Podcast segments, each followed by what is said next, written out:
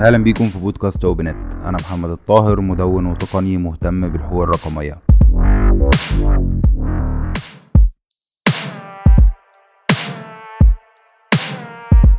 صباح الخير أو مساء الخير عليكم على حسب ما أنتم بتسمعونا. أهلا بيكم في بودكاست اوبنت النهارده الحلقة الثانية من الحلقات اللي بنتكلم فيها عن الهجرة للبرمجيات الحرة والبرمجيات مفتوحة المصدر فإذا ما سمعتوش الحلقة اللي فاتت أنصحكم تسمعوها قبل ما نبدأ الحلقة دي. في الحلقة اللي فاتت كنا وقفنا على المرحلة الأولى وكنا قلنا إنه بعد ما نخلص المرحلة الأولى لازم يكون في تقرير مكتوب بيشرح بالظبط إيه هي الخطوات اللي هيتم استخدامها علشان يتم الانتقال للبرمجيات الحرة والبرمجيات مفتوحة المصدر.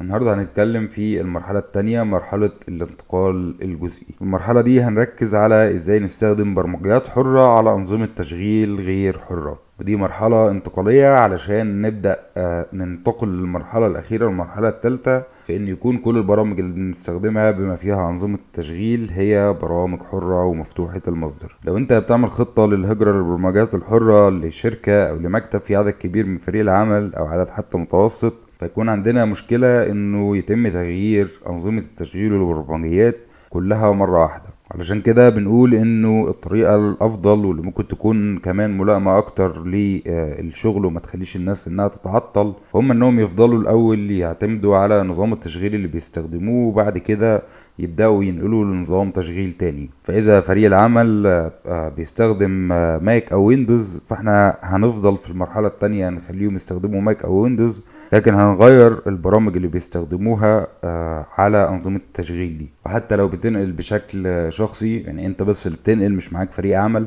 كمان ممكن يبقى مهم ليك إنك يكون عندك مرحلة انتقالية بتجرب فيها البرامج قبل ما تنقل تماما لبرمجيات حرة مفتوحه المصدر فيبقى كويس كويس إنك تجرب آه، البرامج علشان لو في أي مشكلة هتقابلك تبقى واخد بالك منها. وخلونا نبدأ نتكلم عن أهم الحاجات اللي ممكن ناخد بالنا منها وإحنا في المرحلة الثانية مرحلة الانتقال الجزئي.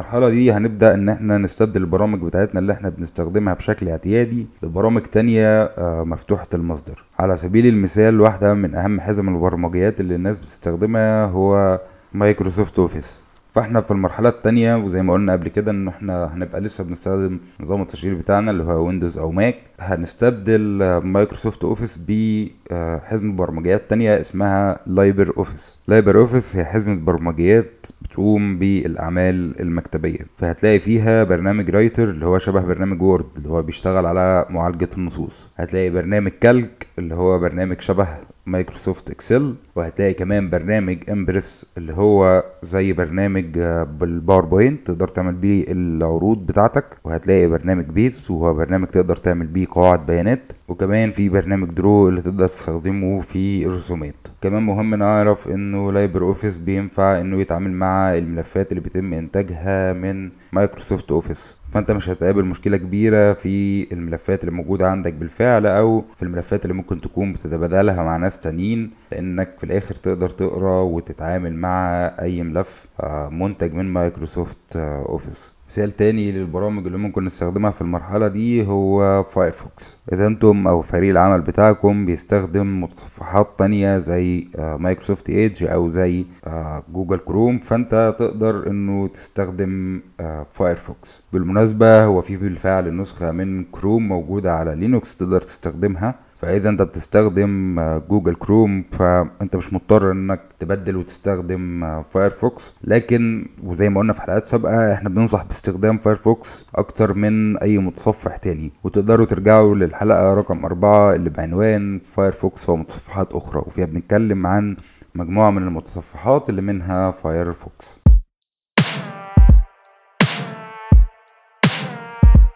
مثال تالت البرامج اللي مهم إن إحنا نكون آه، بنستبدلها في المرحلة الانتقالية هي برامج عميل البريد الإلكتروني. فإذا أنت بتستخدم حاجة زي Microsoft Outlook فإحنا في المرحلة الثانية هنعتمد على برنامج Thunderbird برنامج Thunderbird تقدر تشغله على أي آه، نظام تشغيل. وهو برنامج حر ومفتوح المصدر ومن إنتاج آه، مؤسسة Mozilla. مثال رابع للبرامج اللي ممكن نعتمد عليها في المرحلة الانتقالية هو برنامج GIMP. وهو برنامج نقدر نستخدمه علشان نعمل بيه الحاجات اللي ليها علاقة بتحرير الصور. فإذا أنتوا بتستخدموا حاجة زي Photoshop علشان تعملوا تحرير للصور وبالذات لو تحرير حاجات بسيطة يعني في الصور فتقدروا تعتمدوا على برنامج GIMP كمان ممكن تعتمد على برنامج اسمه Inkscape كبديل لبرنامج Illustrator أما لو بنتكلم على البرامج اللي ممكن نستخدمها علشان نشغل الفيديو والملفات الصوتية فعندنا برنامج VLC اللي ممكن يكون أغلبنا يعرفه وهو برنامج يعني هيغنيك عن أي برنامج تاني فيه كل تقريبا الحاجات اللي ممكن تحتاجها. وعلى أي حال إحنا زي ما قلنا في الحلقة اللي فاتت المفترض يكون عندنا خطة مكتوبة للانتقال للبرمجيات الحرة ومفتوحة المصدر.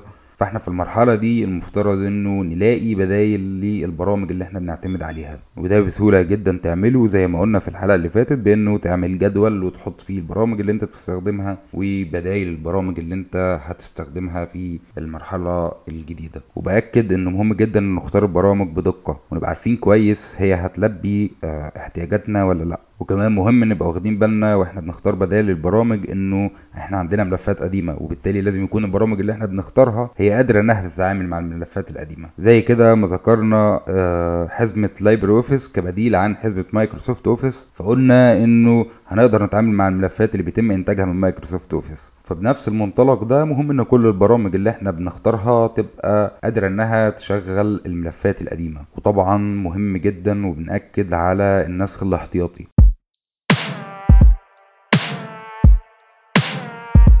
مع كل مرحلة لازم تبقى عندك نسخ احتياطية من كل الملفات بتاعتك لأنه في الآخر أنت في حاجات جديدة بتجربها. فمهم يكون عندنا نسخ احتياطية من كل ملفاتنا علشان لو في أي مشكلة حصلت نقدر إن إحنا نتعامل معاها. بالذات لو إحنا بننقل للبرمجيات الحرة مع فريق عمل مش بشكل شخصي فقط يعني. كمان في المرحلة التانية اللي إحنا بنتكلم فيها دلوقتي مهم ناخد بالنا كده من شوية نقط. مثلا لو أنا بشتغل مع فريق عمل فمهم إن أنا أصلح لهم شوية مفاهيم. زي مثلا إنه الناس بتقول إنه توزيعات GNU Linux هي توزيعات صعبة في الاستخدام فلازم أوضح إنه إنه ده مش حقيقي وإن في نسخ سهلة مش محتاجة يعني خبرات تقنيه عالية من المستخدم علشان يقدر يتعامل معاها. أو حاجة تانية زي إن أنا مش هقدر أتبادل الملفات مع الناس اللي بتستخدم أنظمة تشغيل مختلفة. فمهم نقول للناس إنه ده مش حقيقي وانه نقدر إن إحنا نتبادل الملفات بسهولة مع أنظمة التشغيل التانية والمستخدمين كمان اللي بيستقبلوا الملفات دي قادرين يتعاملوا معاها من غير ما يكون في مشكلة. زي ما قلنا على سبيل المثال الملفات اللي بيتم إنتاجها من مايكروسوفت Office ينفع إنها تشتغل على LibreOffice والعكس. وعادة لو أنت بتشتغل مع فريق عمل هيظهر لك أسئلة كتير من النوع ده. فمهم إنه يبقى عندنا إجابات للنوع ده من الأسئلة لأنه ده هيفرق كتير في استقبال فريق العمل للتغيير للبرمجات الحرة ومفتوحة المصدر.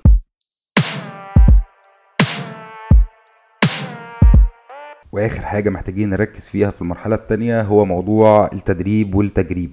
إذا إحنا بننقل بشكل فردي أو بننقل مع فريق عمل فمهم جدا إن إحنا ناخد وقتنا في إنه نجرب البرامج اللي إحنا استقرينا عليها وكمان ندرب الفريق عليها. وده هيكون مهم جدا علشان لما نيجي ننقل للمرحلة الأخيرة مرحلة الانتقال الكلي للبرمجيات الحرة ومفتوحة المصدر يبقى الفريق مش محتاج دعم فني في البرامج نفسها لكن محتاج دعم فني في أنظمة التشغيل فقط. وده هيوفر لنا وقت الدعم الفني نفسه. والحاجة التانية كمان إنه يضمن في مرحلة الانتقال النهائيه إنه ما بقاش فيه تعطيل للشغل. مع الحلقة دي هكون أرفقت روابط لمجموعة من البرامج اللي ممكن نستخدمها في المرحلة التانية زي اللي إحنا ذكرناهم في الحلقة وكمان موقع يساعدنا إن إحنا نلاقي بدايل للبرمجيات اللي إحنا محتاجينها.